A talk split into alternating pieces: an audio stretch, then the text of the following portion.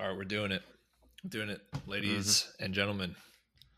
We are no longer having to say blue lines at the beginning of every episode. yeah, episode. they're purple now. They're purple lines.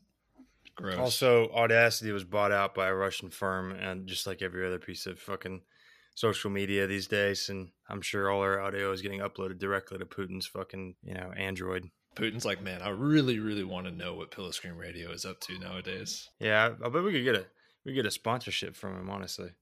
Yeah, get me those strong jawed motherfuckers on my phone right now. I need to know what they're saying. be cool logo. Like just me getting uh fucking judo chopped by Putin in his yeah, and it's like fucking what uh what's that called? The the white martial arts thing that you wear. No a robe? A robe. no, there's a word for it. A kimono. Like a, a, robe. A kimono. Yeah, my my karate kimono. That's it's like a white robe. They're so fucking uncultured. I I have beef with martial arts, okay? I used to do taekwondo at the YMCA when I was a child. mm-hmm. Go on. it's one of those sports where you don't like have to like try out, like you get cut. I mean, I know I've already said like I'm the best athlete out of the three of us, but there okay. are a few things that I'm not good at. Okay. Yeah, I just remember crying like every time I would go do that stupid class. Were you able to like chop the wood block in half? I didn't really get up to that belt color or whatever. the belt, the wood chopping belt color, brown belt. I, I was an orange belt at the height of my taekwondo career. I think a lot of the people that went all the way to like black belt, they would be like a 14 year old black belt. And you'd hear about them in middle school or high school and be like, yo, that actually sounds really cool. But it turns out they're the biggest fucking nerds you've ever met in your That's life. That's what I'm whoever. saying. Yeah. Like, they'll take anybody. You just go, like, the vans for whatever, like, tiger martial arts, just come pick up the kids from elementary school and take them to their little after school program to do taekwondo or whatever. And they're not as they're not if even some badass. Year old kid came up to you and was like, "I am an expert. I'm a master of this craft." Would you believe him? No. Yeah, just like throat punch him, and he'd sit down and cry. It's like it's like a, from It's Always Sunny where they just beat the shit out of a bunch of like 13 year old kids. Yeah, I love it.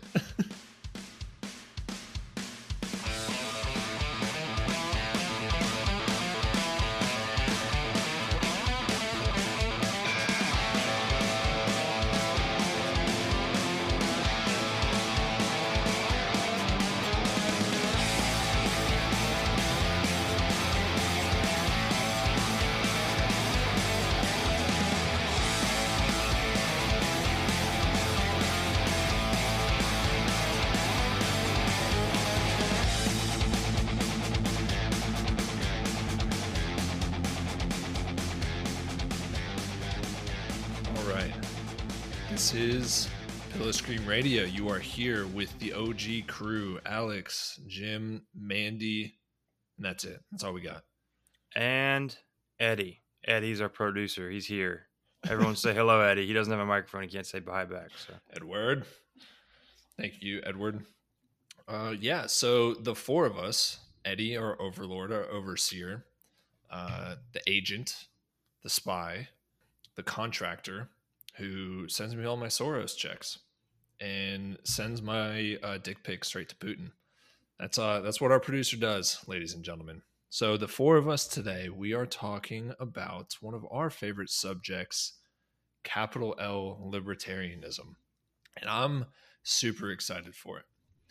Libertarianism, baby's first ideology, aka a 15-year-old's wet dream, aka you were slightly above average intelligence in middle school, but that's also when you peaked, and now you don't understand why people don't take you seriously anymore. It's an ideology you ascribe to because you lack either the patience to th- think through a thought to like the, the sentence at the end of it, or you are scared of things that are complicated in general, and you want the world to be simple.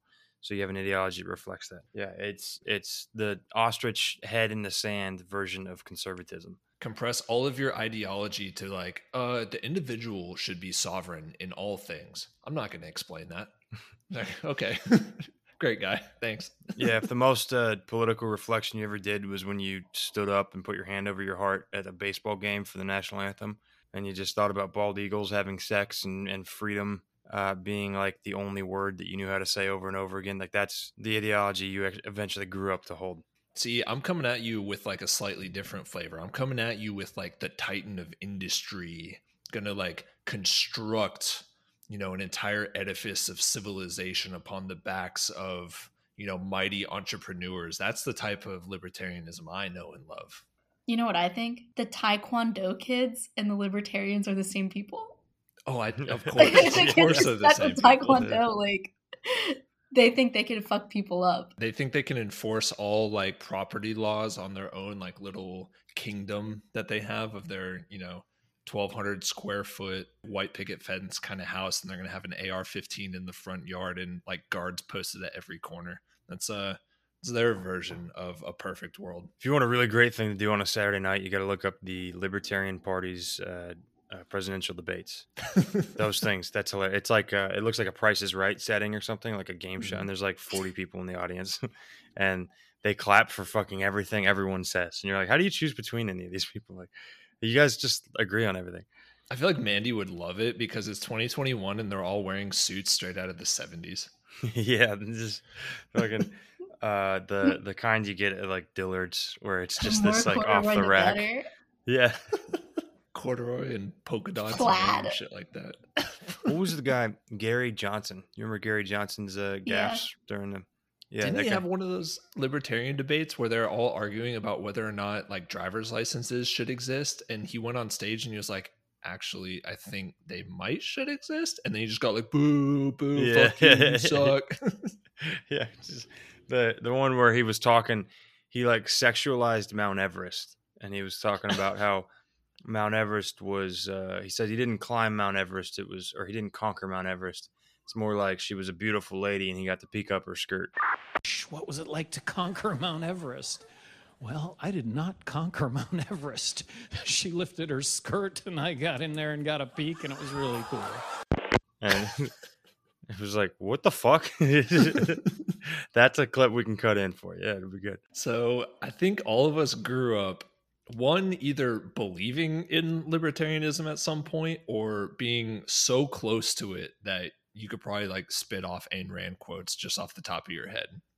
I think a lot of people go through that phase at some point in their life where they're they're like looking for something that's like not the status quo and you think you're slightly intellectual and you kind of latch on to the very first thing that pops up in your news feed and it somehow is usually some kind of like atlas shrugged quote and like we all have a certain type of flavor of libertarian.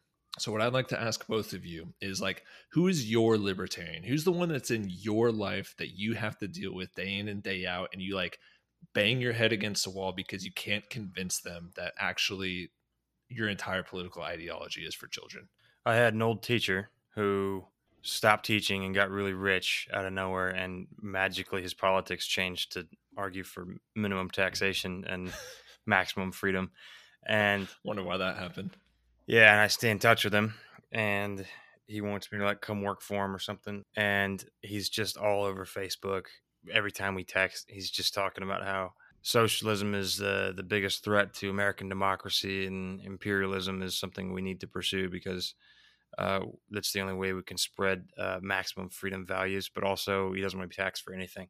It's this weird balance of uh, it's just it's just overnight, like poorly thought out, like rapidly taken on belief that he gets taxed too much. That's all it is. It's like pure. I don't like this. I don't like how much money I have to pay in taxes. That's it. All of his other stuff is just neocon ideology, and he can't think through the the marriage of uh, foreign policy with his libertarian shit. I don't know. Yeah, it's it's funny. Like it, it's the exact inverse. Graph like you could do a supply demand curve, except it's a like income level and acceptable percentage tax level, in his opinion.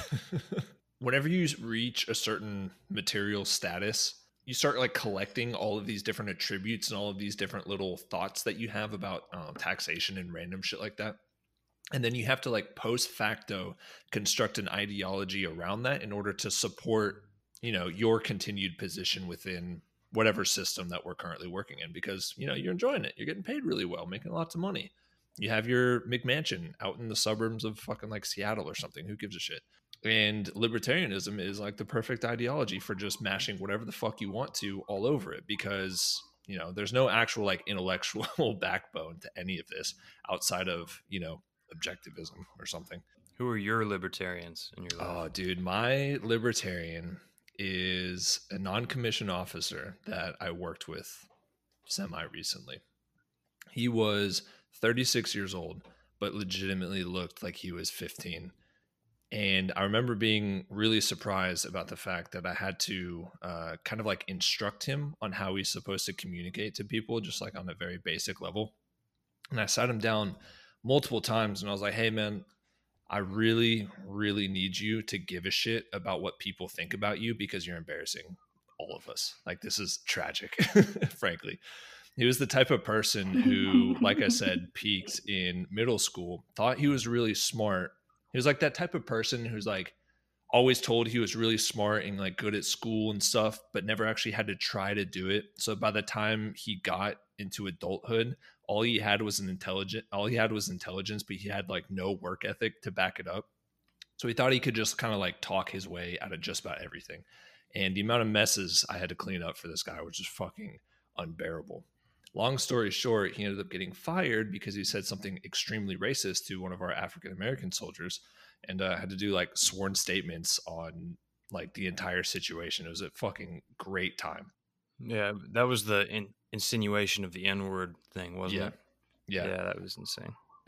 and we would like it would be the type of thing where we'd be sitting in the office just doing nothing and he would like slam his hand down on the table and be like fucking clintons and he'd be like dude what like what are you saying right now like we're working on leave forms like i need you to shut the fuck up and focus for a second please well i'm just a simple country girl most of the people that I know are like Trump supporters, die hard. So, uh, but I did. The first time I ever actually met one of these folks was in college, and there's really only one thing you need to know about him, which is that his superlative uh, was that he was voted the most likely to have a three week old Italian sub under his desk. Wait, really? I changed I changed it to Italian sub. It wasn't actually an Italian sub, but if I say what the real sandwich was, it would give it away. It's like a local thing. That's great. Most likely to have an Italian sub. yeah. Uh, the second one was my roommate when I lived in Alaska, and he was the type who I think was a libertarian just because he like liked guns. Um, and that seemed to be his the only thing he cared about. He had all these guns in the apartment and always just said, you know, whatever happens, like no one's ever gonna rob us, no one will ever break in. Literally, my car got stolen out of our driveway. Is he one of these like castle doctrine kind of guys? It's useless. Oh yeah, yeah. He would say that all the time. Like if someone breaks in, I'll just shoot them. Jason Bourne on everyone. Whenever like someone knocks on the door and is like, "Who is this?" and you just start fucking like tucking and rolling through the hallways, pulling up your AR-15, shit like that. Fucking love it. Yeah, that's a essential part of being an American is just being fucking terrified of everyone because that gives you uh, confirmation of your identity as a man. What are you drinking? Are you drinking out of a shot glass? Oh yeah, so I'm actually drinking coffee moonshine out of a shot glass. I'm drinking coffee moonshine. I'm drinking coffee. Delectable. It's because I also don't have anything else except for straight vodka and can't can't do it. But all right, so we're talking libertarianism today.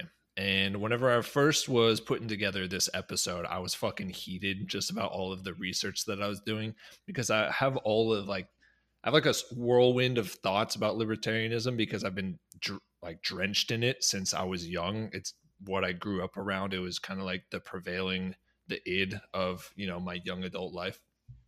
And so I was spiraling out over libertarianism for forever and I realized this is going to be a two-parter. So for all our listeners, be prepared. Part 1 right now we're going to cover kind of like some of the history of libertarianism, where it came from and why it got popular part two is going to be the actual like theory behind libertarianism and why it's dumb as shit but let's go ahead and get started so a lot of people don't know this, but the original libertarians were actually cool as hell. The word libertarian has been around since about 1789, but the first time it was actually used as a political term, I think before that it was used in like philosophy or something. I, I don't know. First time it was used as a political term was in 1857 by a French communist named Joseph Déjacque, who was sending letters to the mutualist Pierre Joseph Proudhon, who I like a lot.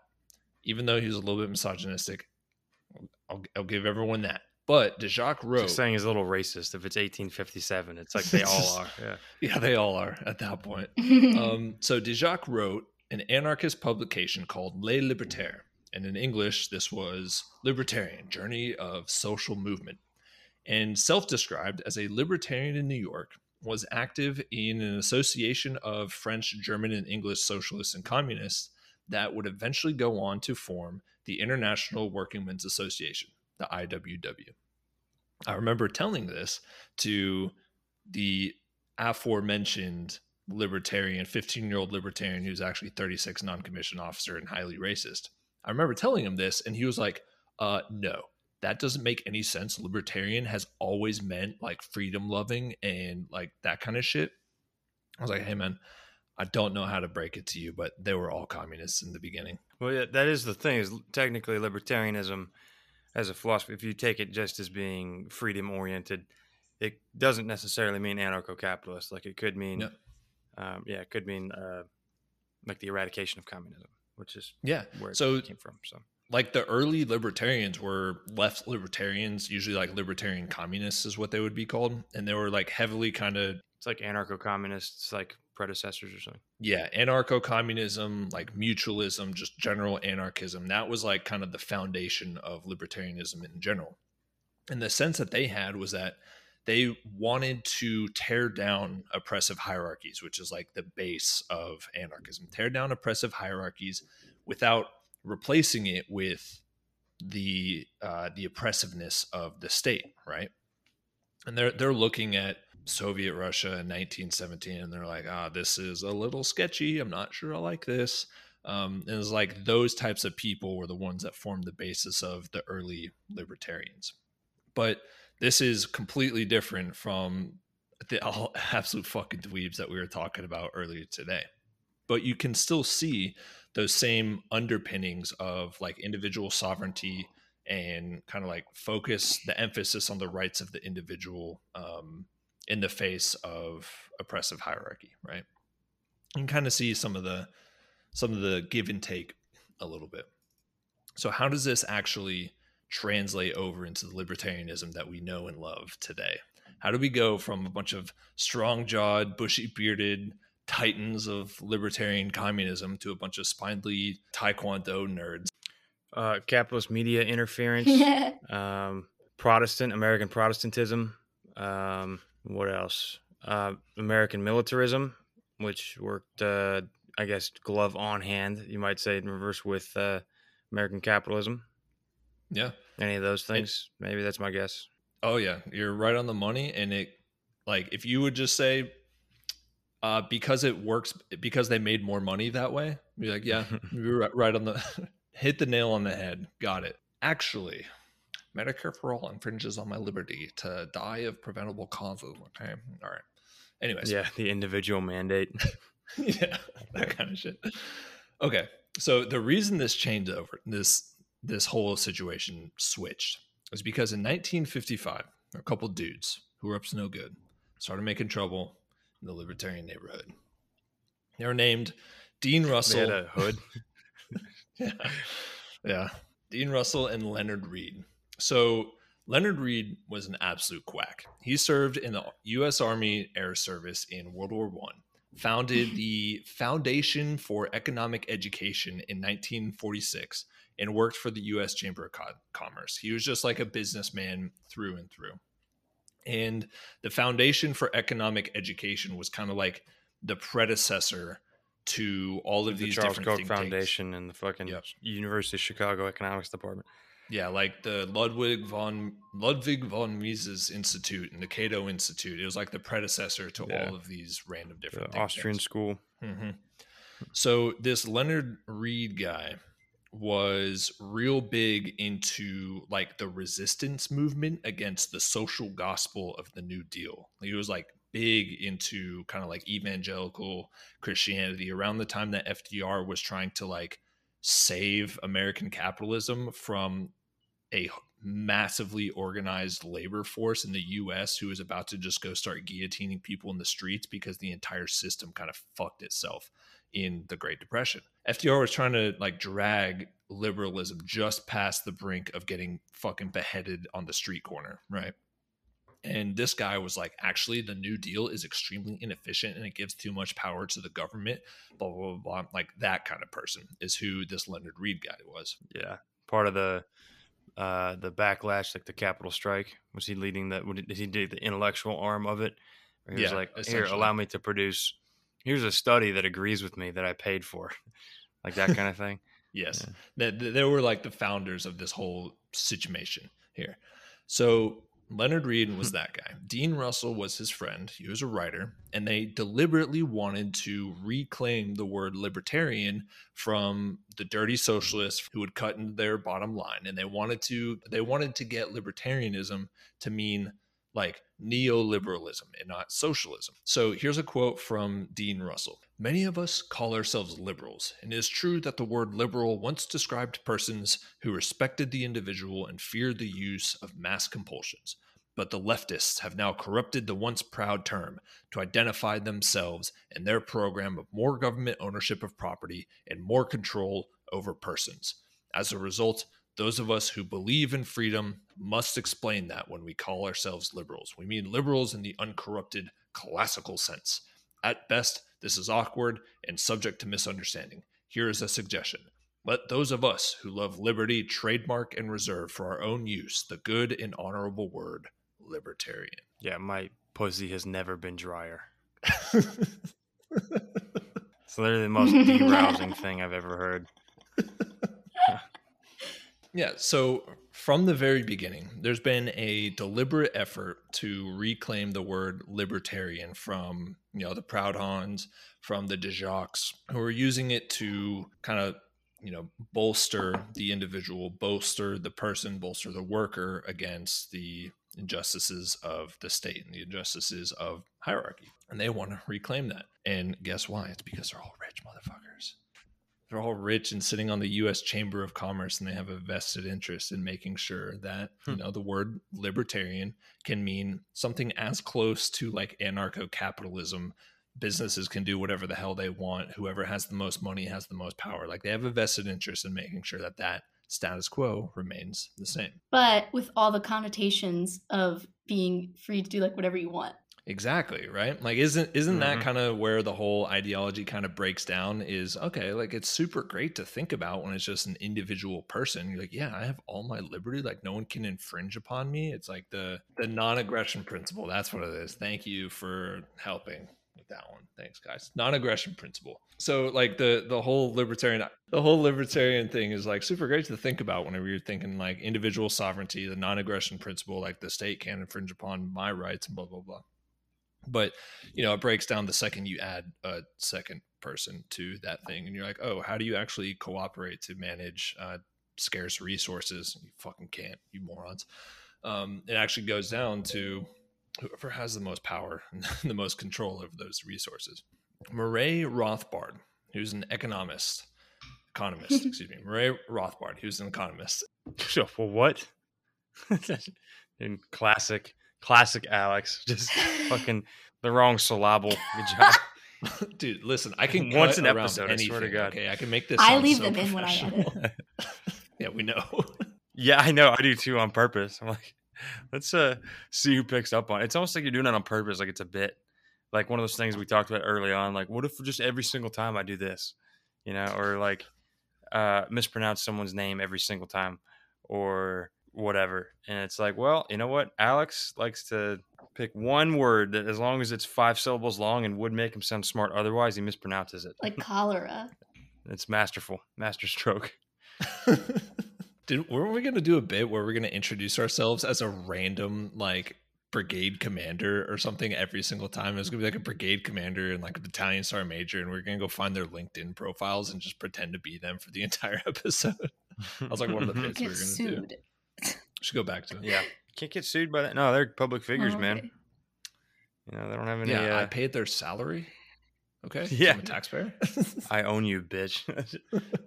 so Murray Rothbard he was an economist and leading theoretician of anarcho capitalism. He took up this fight. Are you sure it's not Murray? No, I'm not sure. We just talked about how I can't pronounce anything right. Murray Rothbard, Murray Rothbard. I have no clue how to say their names. And you would think a professional podcaster would go look up, you know, a YouTube video of someone saying their names. I'm not going to do that. I don't give a shit. We also don't make any money. We're not professional. We're losing yes. a lot of money, actually. yeah. okay. So, yeah, Murray Rothbard, he kind of like took up this fight in the 1960s and like really began driving the new libertarian movement. He was kind of the one who equated the word not from like this neoliberal tradition that Russell and Read were talking about. He was kind of the one who pushes it a little bit farther right into like anarcho capitalism territory. So the transition from libertarian socialism to anarcho capitalism is not like a natural sociological development where it's like, okay, literally, literally doesn't mean literally anymore kind of thing. The development of language.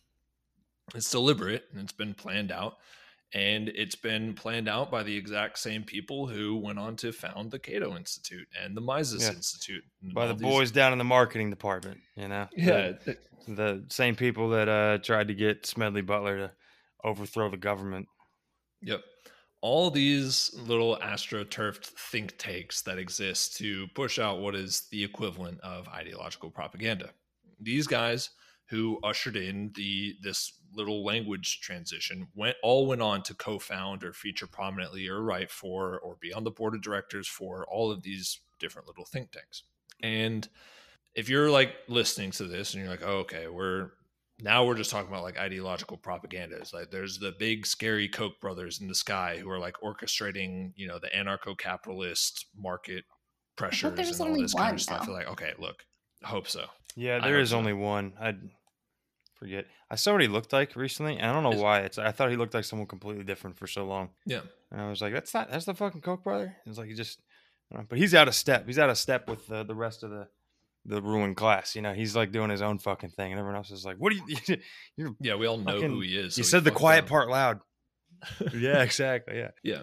So the whole situation is not as complicated as you know Charles Koch orchestrating anarcho capitalism across the world.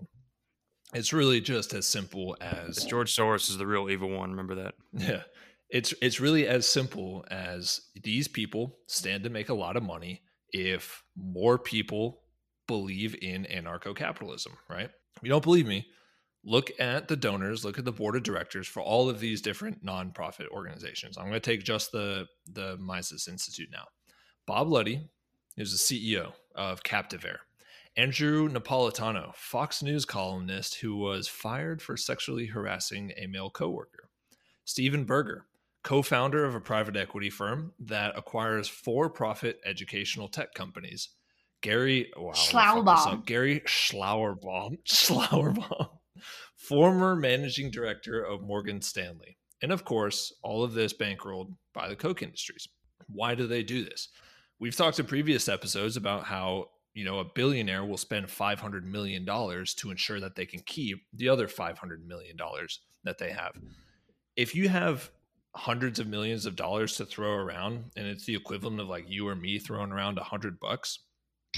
And someone came up to you and told you like hey i'll write all of these articles telling the entire world about how you're a titan of industry and how you came to your wealth and riches and power through your own like personal grandeur and your own like personal drive and ambition and motivation and intelligence and work ethic, like, yeah, of course I'll do that for you. Of course I'd throw out a hundred bucks for someone to just blow hot air up my ass the entire time.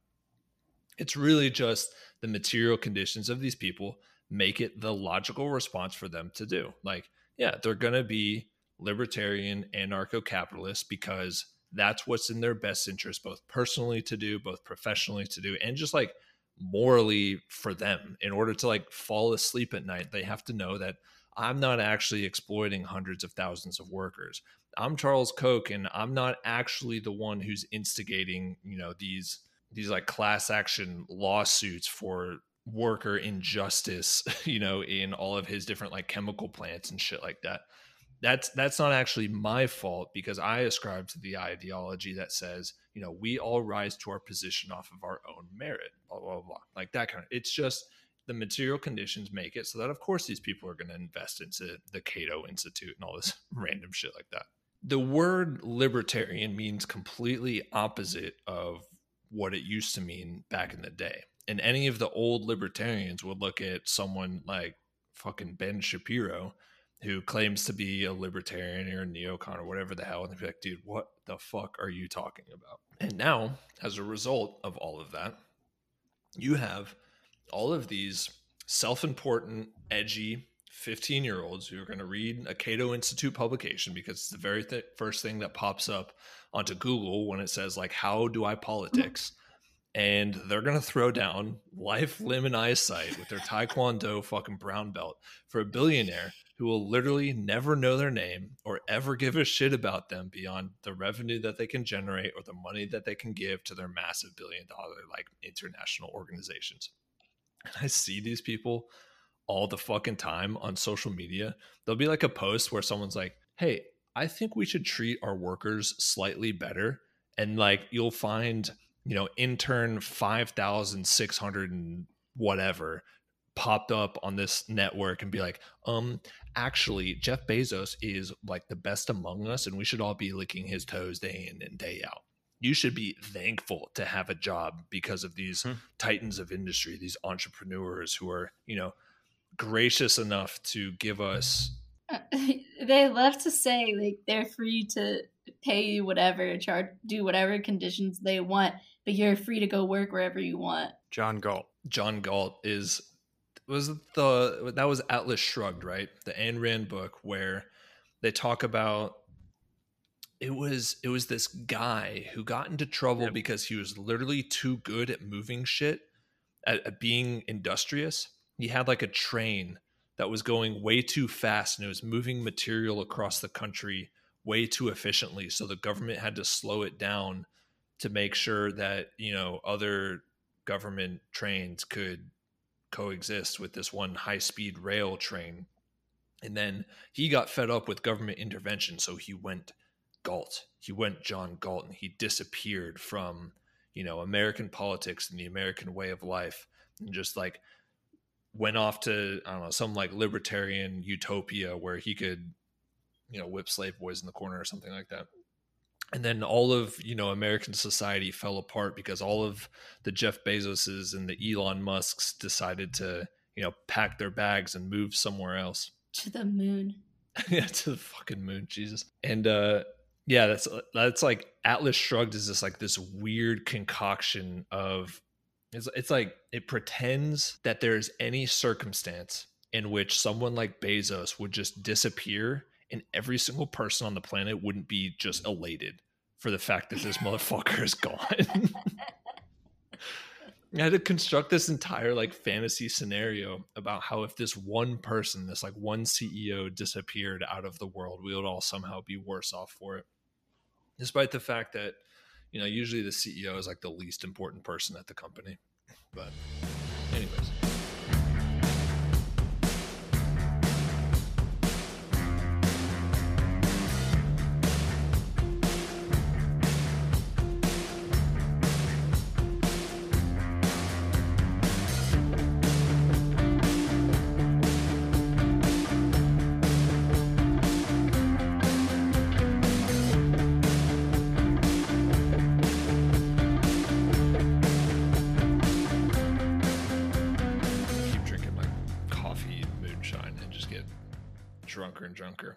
I feel like it just never is getting lower. Like, are you refilling that off screen? Yeah.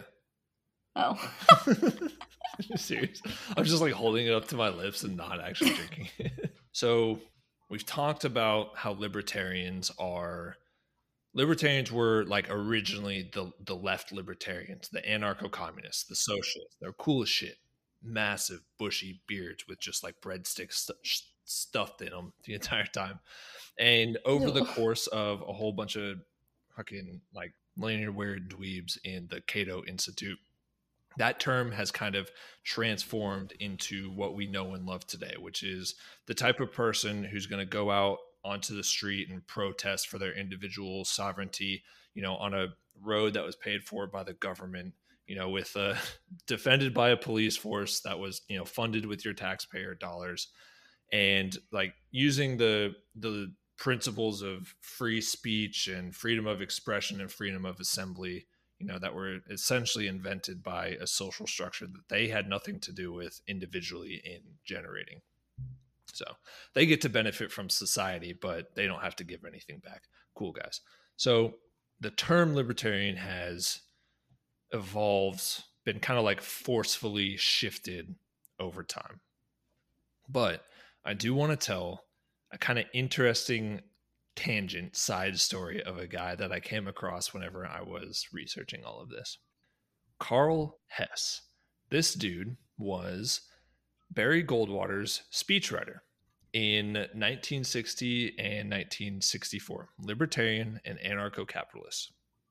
He basically wrote the entire platform for the Republican Party whenever Goldwater was running against Johnson. So go out on a limb and say that this dude probably has some like fucked up, I don't know, misogynistic, probably racist views that I haven't like researched a whole lot into. I'm just gonna guess based off of the company that he keeps. But at one point, this guy was a member of the IWW, same as uh, you know our boy Déjacque earlier, and the SDS, the Students for a Democratic Society. Well, that kind of makes sense though. Yeah, the SDS part because they were at that time like their main thing was being against Vietnam, and libertarians are always like anti-war. Yeah. Well, they're anti like U.S. intervention. Like they're losing their minds right now about Afghanistan. Oh yeah, he legitimately believed this uh, this Karl Hess guy legitimately believed that right libertarians and left libertarians had more in common than they had with neoliberals, and I'm not sure that he's wrong. I want to give you a quote real quick. We used to have a labor movement in this country until IWW leaders were killed or imprisoned. You could tell labor unions had become captive when business and government began to praise them. They're destroying the militant black leaders the same way now. If the slaughter continues, before long, liberals will be asking, What happened to the blacks? Why aren't they militant anymore? Oh. I mean, that sounds like something I would I would hear just about anyone saying, like anyone that I respected saying in like the 60s and 70s and shit. Like, yeah, can't go wrong there, right? he criticized big business. He criticized American suburbia. He criticized the military industrial complex. He worked with the Black Panther Party and protested the Vietnam War, just like you were talking about earlier. There is a stunning amount of overlap with these, you know, edgy 15 year old atheist nerds with the people who eventually go on to like kind of like intellectually develop into, I don't know, anarchists or something, anarcho communists. Like philosophical underpinnings of both of these ideologies are kind of I can kind of see where the overlap is, right? I mean, fuck, look at me. He uh this dude, this Karl Hess guy, eventually went full quack. He got at the tail end of his career, he got full on into paleo conservatism, which I can't that? no idea. Oh, that's the thing the guy uh the guy told me he was when I went out to dinner with that that one weirdo that I had you know, I guess he, I, he and I went way back, more or less, and I ran into him again, and I was like, "Hey, let's go to dinner." And he did, and he started saying some crazy shit, and I was like, "Oh, he's a political weirdo." Got it. And I asked him, I was like, "So how do you identify politically?" And he says, "Paleo conservative." And I was like, "What? Like you don't like a conservative that doesn't like carbs? Like I don't." Yeah, you only eat like seeds and meat. Yeah, yeah, yeah. It's different than a keto conservative. All right, like don't confuse the two the, the and then but that was when I I just started asking him questions and doing the whole Q and A thing, like the Socrates gadfly method, and uh, I was asking him what he thinks the number one problem in society is. He said the elites. I said, okay, cool, I can work with that. The elites are the problem. Got it. And we kept walking. I walked him all the way into uh, Medicare for all is like an uh, immediate requirement for uh, social welfare, and then that he uh, he thought wealth inequality was the number one problem facing our, our generation. And I was like, so what the fuck is it? Turns out his paleo-conservative thing, he summed up like this. Tell me what you think of this, but that the heterosexual nuclear family is the most important social institution, and that all laws and cultural traditions should be uh, should surround the protection of that institution. That was what paleo-conservative meant to him. That's all I know about it. That's Uh, my okay. anecdote. So it's like the the caveman like patriarch defending his like little unit. Yeah, I guess. Which is like again hyper simplistic, like reducing it to literally fucking baby food uh equivalent intellectually. Just fucking you don't need any teeth to chew this shit up. It's just so fucking simple. Like man have woman. Yeah, and, and even like any anthropologist would say like none of that shit makes sense. Because it's the same way they derive their their gender politics uh from shit. They're like, well look, men and manhood and womanhood go way back. They've been around since we crawled out of the fucking slime. Honestly, I might be able to get behind it if it means I just don't have to work or do anything. So this Karl Hess guy, the paleo conservative, did some did some kind of like big ball shit that I, I gotta give him some respect for. He got audited by the IRS at the end of the 60s, which he said was retaliation for the fact that he worked for Goldwater. Sure. Whenever the audit came in, the audit was for like, hey, we're gonna like repossess 100% of like everything that you earn for the next however many years because you probably lied on just about every single tax filing that you ever did for your entire life. Whenever that audit came in, he uh, he replied by sending the IRS a copy of the Declaration of Independence and told them to get fucked. He would never again pay taxes. So, guess guess how he never again paid taxes. He stopped working and he lived off his rich wife. he got really big into barter, like old school fucking passing around bars of soap so he could get groceries or something type of barter, which I imagine to be like the 60s equivalent of like couponers, you know? Those people who go to the the grocery store and they have an entire like book full of coupons and they're going to get you know 10% off and 15% off here and actually if i combine these two different coupons i get the entire thing for free and i can save my entire household like $200 every single month he's like that guy except in the 60s and he's fucking i don't know passing around horseshoes or something whatever whatever barterers do and in his later life this dude moved out to Virginia, built an affordable house that apparently cost just like $10,000 in 70s money, but it was like fully eco friendly, like passive heating, wind power, solar energy, only use like secondhand refurbished tools. When full survivalist, right? He, uh, he went on a symbolic run for governor in 1992 and whenever whenever he was asked by a reporter what he would do if he was actually elected, he said, "I'm going to demand an immediate recount because that's bullshit. I clearly didn't win." So I like this guy. I don't know anything like. I'm sure this dude has a whole lot of like problematic sides to him, but I like him because this dude stuck by his guns. The uh, you know, the whole anarcho-capitalist thing didn't didn't work out whenever Goldwater clearly didn't win in 1964, but you know he only he only used that to reinforce his existing worldview. He dived in deeper into paleoconservatism, went full off the grid, went full survivalist, and you know I gotta respect that at the end of the day. People that go completely off the grid and full survivalist, like I don't know, I'm thinking of that movie Into the Wild. I'm just kind of hoping he like ate the wrong berry and starved to death. It'd be funny. Okay, that guy didn't actually die of the berry though. What was it? He died because of cryptosporidium. Is that a new Bitcoin? Like what is that? You should know what that is. It's a spore former. It's found in like untreated water. So he was basically drinking like poop water. and he got like diarrhea so, So you got like Giardia or something. yeah, basically. I don't know if it was crypto or, or Giardia or whatever, one of those things. You know about that. Why? Why, Why would you? he know about that? Why are you talking down to me about this? Oh, you would know about this. I feel like in all of your training, you you guys learn about this kind of stuff. not the You're a Boy not- Scout. yeah, not like the Latin name for it. Drinking poop water was something I learned how not to do. It turns out that's not doesn't take a whole lot of training. It's pretty instinctive. You would think. You would think. Interestingly enough, this Carl Heskin, there's a, a Reuters article written by oh fuck, I went fuck that name up so bad. Okay, Is it Reuters? Is it Reuters or Reuters? ah, dude, stop! I don't know how to say words. If it was Reuters, it would be R O I D E R S. like Ragers. how to pronounce Reuters? I'm looking this up. It's Reuters. I said it right. Fuck all of you. All right. Anyways, no, you just said it's like I agreed with you. I said it would be it would have to be spelled differently. you just said it's Reuters. Fuck all you. And I was like, that's what I said. Oh shit. there's a, there's a Reuters article that claims he is the ideological grandfather of both the Tea Party and the Occupy movement because of his radical positions against concentrated power in the hands of financial and stockholding elites.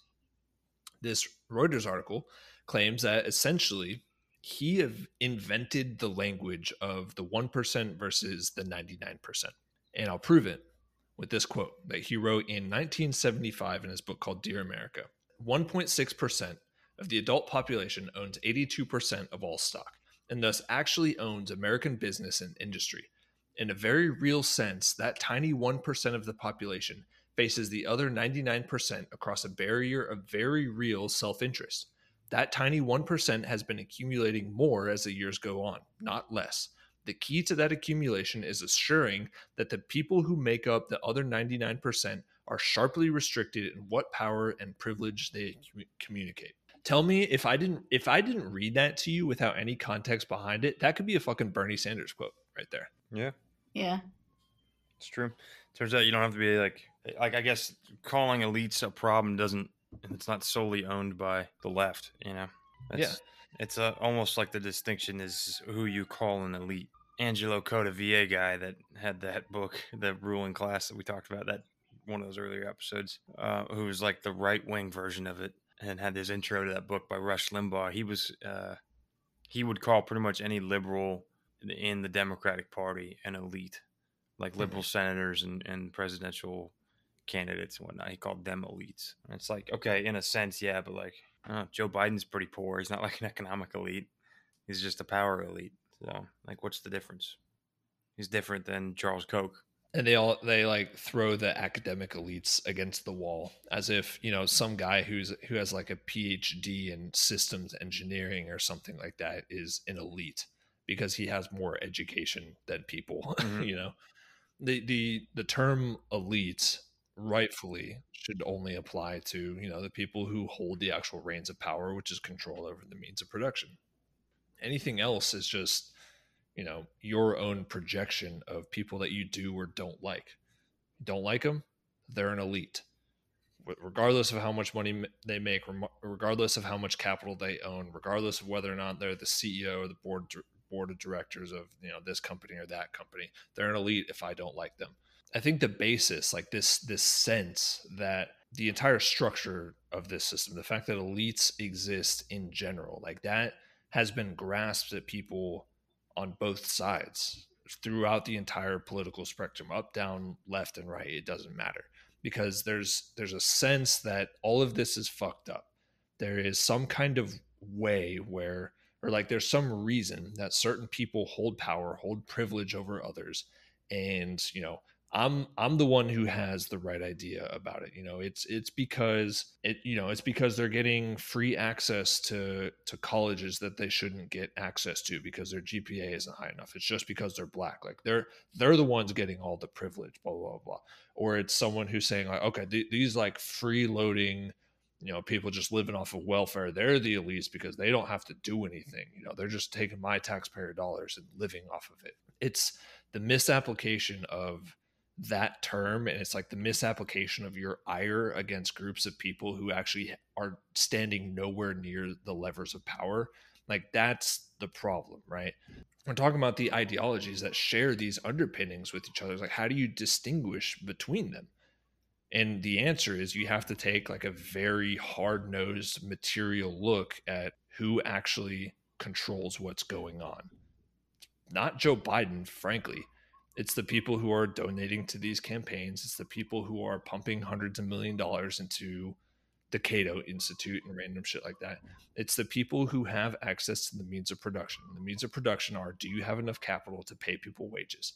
Dude, if I had like $10 million right now and I could just pay people to write whatever I wanted, to do whatever I wanted, to throw together this website or that app, or I don't know, go fucking dig this hole in the middle of nowhere. Like, those are the people who actually are close to the levers of power.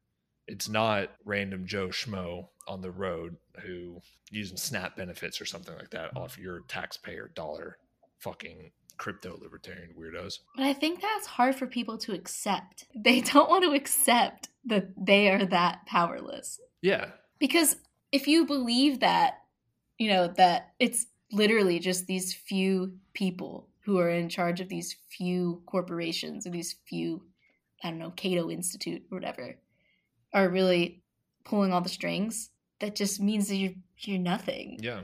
It's like the existential dread that it implies in terms of like you go stand out in a starry night and you look up at the entire universe and you're like, oh shit, I actually don't matter. I'm so tiny in comparison to everything. It's just probably why Karl moved to Virginia. Yeah.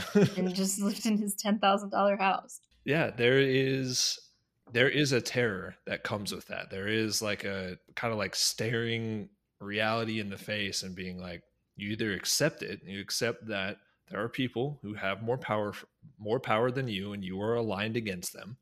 They will try to extract as much wealth as you from as possible before either you die or they die. Or or or or you can construct this entire 15 year old fantasy about how actually the non aggression. I can get there. yeah, I can get there. It's the government is the one getting in my way, and I can get there if they just stay out of the way. Never mind the fact that the government's not really in charge of all of this. yeah, the government doesn't distribute capital to like venture enterprises or anything like that. You know, it's capitalists that do that the fact that your job sucks you're getting paid close to minimum wage you don't have enough to support a one bedroom apartment in literally any state in this entire country that's not the government's fault. Well somewhat is. It's the people who are paying you those wages right? It's the fact that we've con- constructed this entire system to make sure that if you don't work for some billionaire for the rest of your life you are literally mm. going to be poor and hungry until you die on the streets of exposure. Plus, the corporations are the ones deciding what the government's going to do. True. Big fat true. Oh, and by the way, Karl, he died of complications from a heart transplant. Oof. Wonder if he paid for that heart transplant out of pocket. no, his wife paid for it, actually. Oh, yeah, true. you know, I always do respect people who like died the way that they lived. Um, who was it? It was uh So that was part one. where We laid the historical groundwork of what libertarianism is. Tune in next week to part two, where we discuss the theoretical framework. How's that? That was good. so awkward. It's a good wrap up. Thank you very much. You sound uh, like we got the actual PBS lady on here. Um, the thing I want, I think it's important to say is like today was a crazy day in the news, and I know we're doing this libertarian, you know, history part one and and criticism part two, but I think we'd be remiss if we didn't uh, just acknowledge the massive humanitarian crisis that's uh, brewing in Afghanistan and how rapidly the Taliban retook everything, and then the the effect that's having on all of uh, the Americans in particular who spent a lot of time and sacrificed a lot to go over there because they thought they might have thought they were doing something good or they might have been lied to about what they were doing or might have have doubts about it and they're having to watch everything that they tried everything they strived for just erode in the course of seven days. I don't know I think it's important to acknowledge that. We'll we'll probably address it uh, more thoroughly at a later time uh, when I think we're able to talk about it because I think there's a lot that's still developing. Uh, but if uh, if you're in a bad mood because of that um, just uh, keep coming back. All right, we'll we'll try to cheer you up. Yeah, it's a fucked situation, and it's hard to tell someone who's who's in that situation who sacrificed a lot in Afghanistan, who probably sacrificed their entire young adult life and some of their friends or family members, and um, try to tell them that we we shouldn't have been there in the first place. And it's a tragedy that all of this is happening. You should be mad, you should be angry about it. Like this this frustration that you feel is 100% valid and vindicated. Um and I hope we can do something about it, frankly. I hope there's that there's a way that we can end these generational wars from ever starting. Stop them from ever starting again. Yeah, it's a fucked up situation. If you want to talk about it or you want to hit us up or you need someone to reach out to, uh, you know how to find us. It's uh, what our emails, pillow at protonmail.com. You can hit us up on Twitter. Uh, we're also at Pillow Scream Pod. You can try Instagram, but no one fucking looks at it, so don't uh, actually don't do that.